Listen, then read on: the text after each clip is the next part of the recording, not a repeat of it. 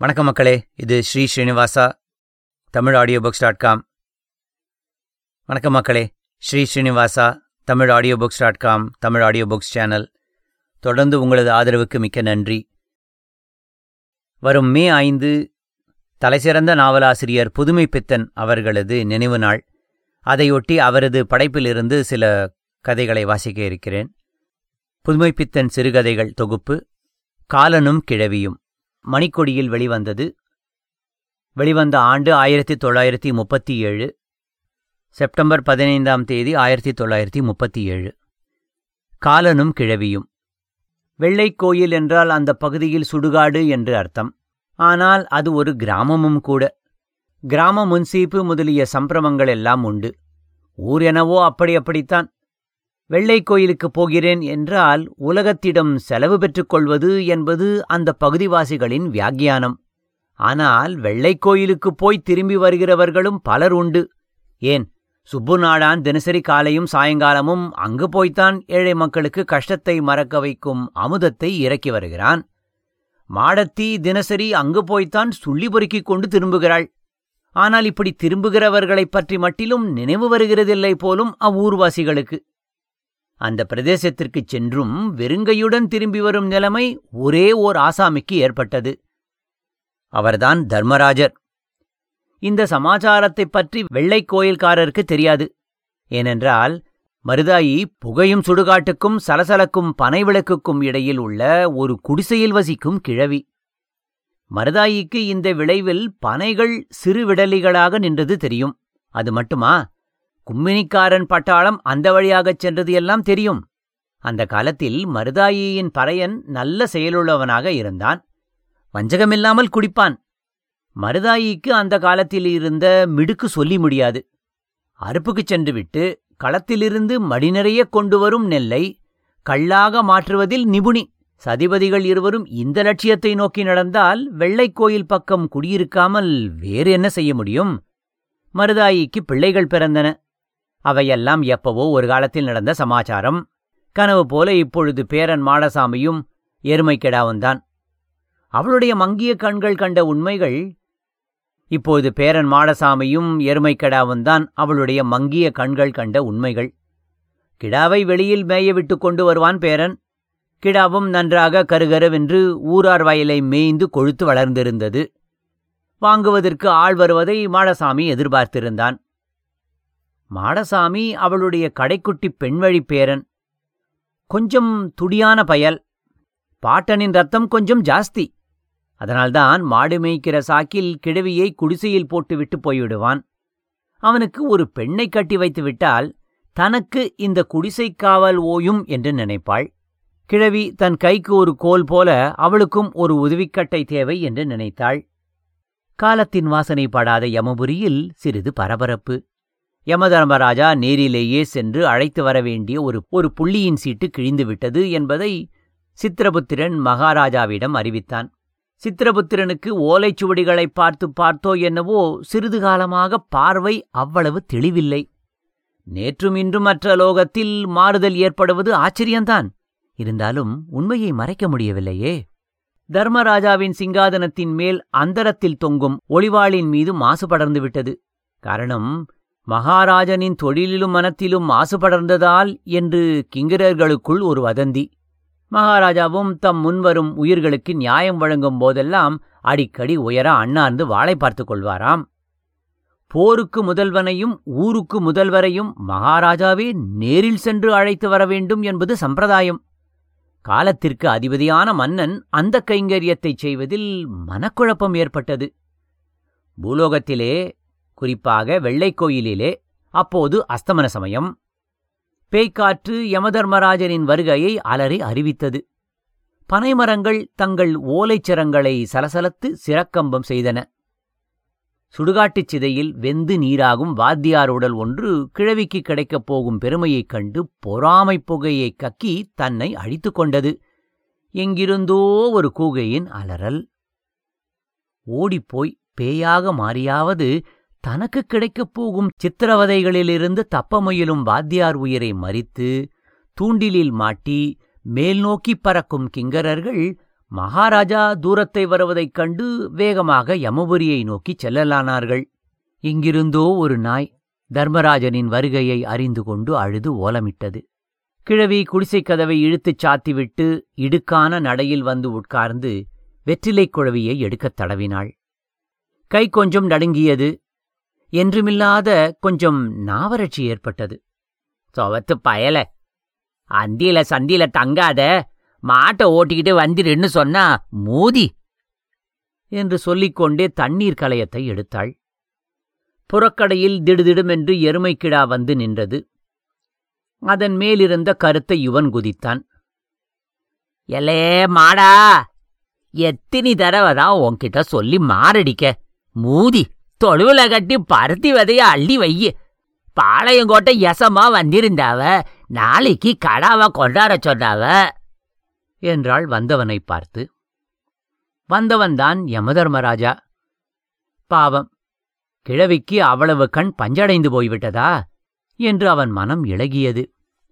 கிழவியின் கடைசி விருப்பத்திற்கு தடையாக ஏன் இருக்க வேண்டும்? என்று எருமையை தொழுவில் கட்டிவிட்டு பருத்தி விதையை அள்ளி வைத்தான். பூலோகத் தீனியைக் கண்டிராத எருமை திருதிருவென்று விழித்தது. கிழவி திடுக்கிட்டு விடாமல் இதமாக வந்த காரியத்தை தெரிவிக்க வேண்டும் என்று நினைத்துக் கொண்டு குனிந்து குடிசைக்குள் நுழைந்தான் யமன். எலே ஐயா அந்த வெத்திலைச் சருக இப்படி தள்ளி போடு என்றாள் கிழவி. வெற்றிலையை எடுத்து கொடுத்துவிட்டு அது இருக்கட்டும் கிழவி நான் யார் தெரியுமா? என்னை நல்லா பாரு. நான் தான் என்று ஆரம்பித்தான் யமன். என்ன குடிச்சுவிட்டு வந்தியால எனக்கு என்ன கண்ணு பொட்டையா போச்சுன்னு நினைச்சிட்டியால கிழவிக்கு அவன் நின்ற நிலையை பார்த்ததும் மத்தியான சம்பவம் ஏதோ நினைவுக்கு வந்தது. ஏதோ நினைவுக்கு வந்தது.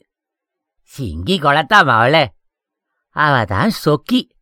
அவளை பார்த்திருக்கியாலே நேத்து கூட துள்ளி பொறுக்க வந்தாளே. அவ அப்பங்கற வந்திருந்தான் உனக்கு அவளை பிடிச்சி கட்டி போட்டுட்டா நல்லதுன்னா என்ன சொல்லுற? காலத்தின் அதிபதியான காலத்தின் எல்லைக்கு அப்பாற்பட் யமதர்மராஜன் நடுநடுங்கினான். நான் தான் யமதர்மராஜன் என்று அவனது வாய் உளறியது. பயப்பிராந்தியில் வாய் உண்மையை கக்கியது. ஆனால் அந்த உண்மை கிழவியின் உள்ளத்தில் பயத்தை ஏற்படுத்தவில்லை. குடிச்சுப்பிட்டு தான் வந்திருக்க. உங்க பாட்டம் குடிச்சு குடிச்சுத்தான் தொலைஞ்சான் அதான் வெள்ளை கோயில் குடிச்ச நாசமா போறதுக்கு நாலு வழி வேணுமா? விதி யார விட்டது? என்றாள். விதியைப் பற்றி நினைத்ததும் கிழவிக்கு என்றுமில்லாத தளர்வு தட்டியது. மூச்சு திணறியது. யமனுக்கு கால்களில் தெம்பு தட்டியது. விதிக்கோலை பற்றி தன் ஆட்சியை நிலைநாட்ட நிமிர்ந்தான். எலே உன் இருக்கட்டும் இருக்கட்டும்ல. என்ன எருமை அத்திக்கிட்டு ஓடுது மறிச்சு பிடிச்சா? என்றாள் கிழவி. எதேச்சையாக அலைந்த வாகனத்தை கட்டி போட்டு பருத்தி விதை வைத்தால் நிற்குமா? என்று நினைத்துக்கொண்டே வெளியேறி வந்து சமிக்ஞை செய்தான் யமன். வாகனம் வந்து மறைவில் அவன் சொற்படி நின்றது. எருமையின் முதுகில் போட்டிருக்கிற பாசக்கயிற்றை எடுத்துக்கொண்டு மறுபடியும் உள்ளே நுழைந்தான் யமன். பாசத்தால் அவளை கட்டிவிடலாம் என்று நம்பினான் பாவம். எல்லே கயிறு நல்ல உறுதியா இருக்கே. எங்கெல்ல வாங்கினே. உங்க பாட்டனார் இருந்தாருல்ல. அவருக்கு அப்பங்க காலத்துல தான் இத மாதிரி கிடைக்கும். அங்கனை சுத்தி ஒரு கொடியா கட்டி போட்டு வையே. ஒன்னுக்கு இல்லாட்டா நாலு ஓலையாவது சேர்த்து கட்டிட்டு வரலாம் என்றாள். பாசக்கயிற்றின் நுனியை கூரையைத் தாங்கும் விட்டத்தில் கட்டிக்கொண்டே நான் அவள் பேரனல்லன் என்பதை இந்த கிழவிக்கு எப்படி தெளிவுபடுத்துவது? என்று எண்ணி எண்ணி பார்த்தான். தனது சுய உருவைக் காண்பித்தால் பயந்துவிட்டால் என்ன செய்வது? என்றே நினைப்பு. வேறு வழியில்லை. ஏ கிழவி என்னை இப்படி திரும்பிப் பார் என்று அதிகார துனியில் ஒரு குரல் எழுந்தது. கிழவி திரும்பி பார்த்தாள். கூரையின் முகட்டையும் தாண்டி ஸ்தூலத்தடையால் மறையாமல் யமன் தன் சுய உருவில் கம்பீரமாக நிற்பதைக் கண்டாள். நீ யாரப்பா? இங்கிற என் பேர நின்றுட்டு இருந்தானே? அவன் எங்கே? என்றாள். நான் தான் யமன். நான் தான் அவன். உன் பேரனில்லை என்றான் யமன். அப்படியா செய்தி வா இப்படி இரி. என்று சொல்லிக்கொண்டே வெற்றிலையை தட்டத் தொடங்கினாள் கிழவி. இப்போ எதுக்கு இங்க வந்த? யமன் அவள் அருகில் வந்து உட்கார்ந்தான்.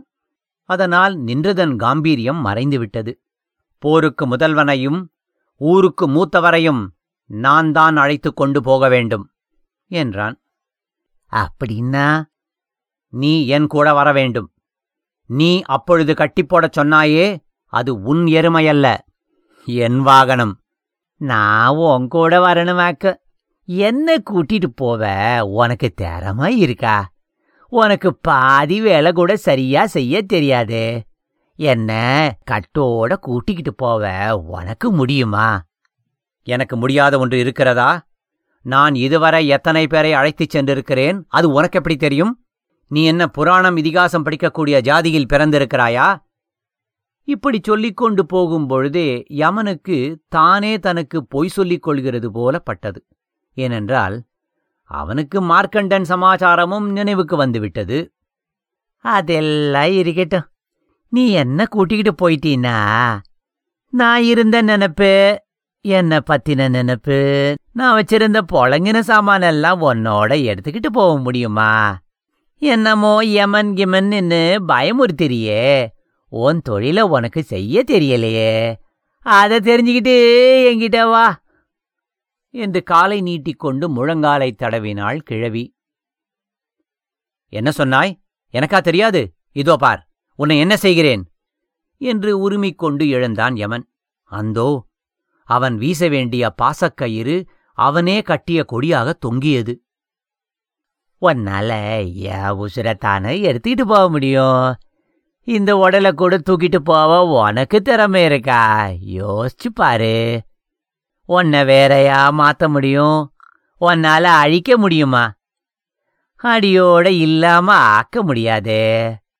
அப்புறமில்ல உனக்கு பழசின்னா அவ்வளவு கிள்ளுக்கீரன் நான் நினைச்சே என்று பொக்கை வாயை திறந்து காட்டி சிரித்தாள் கிழவி. கையை பிசைந்து கொண்டே வெளியேறினான் யமன்.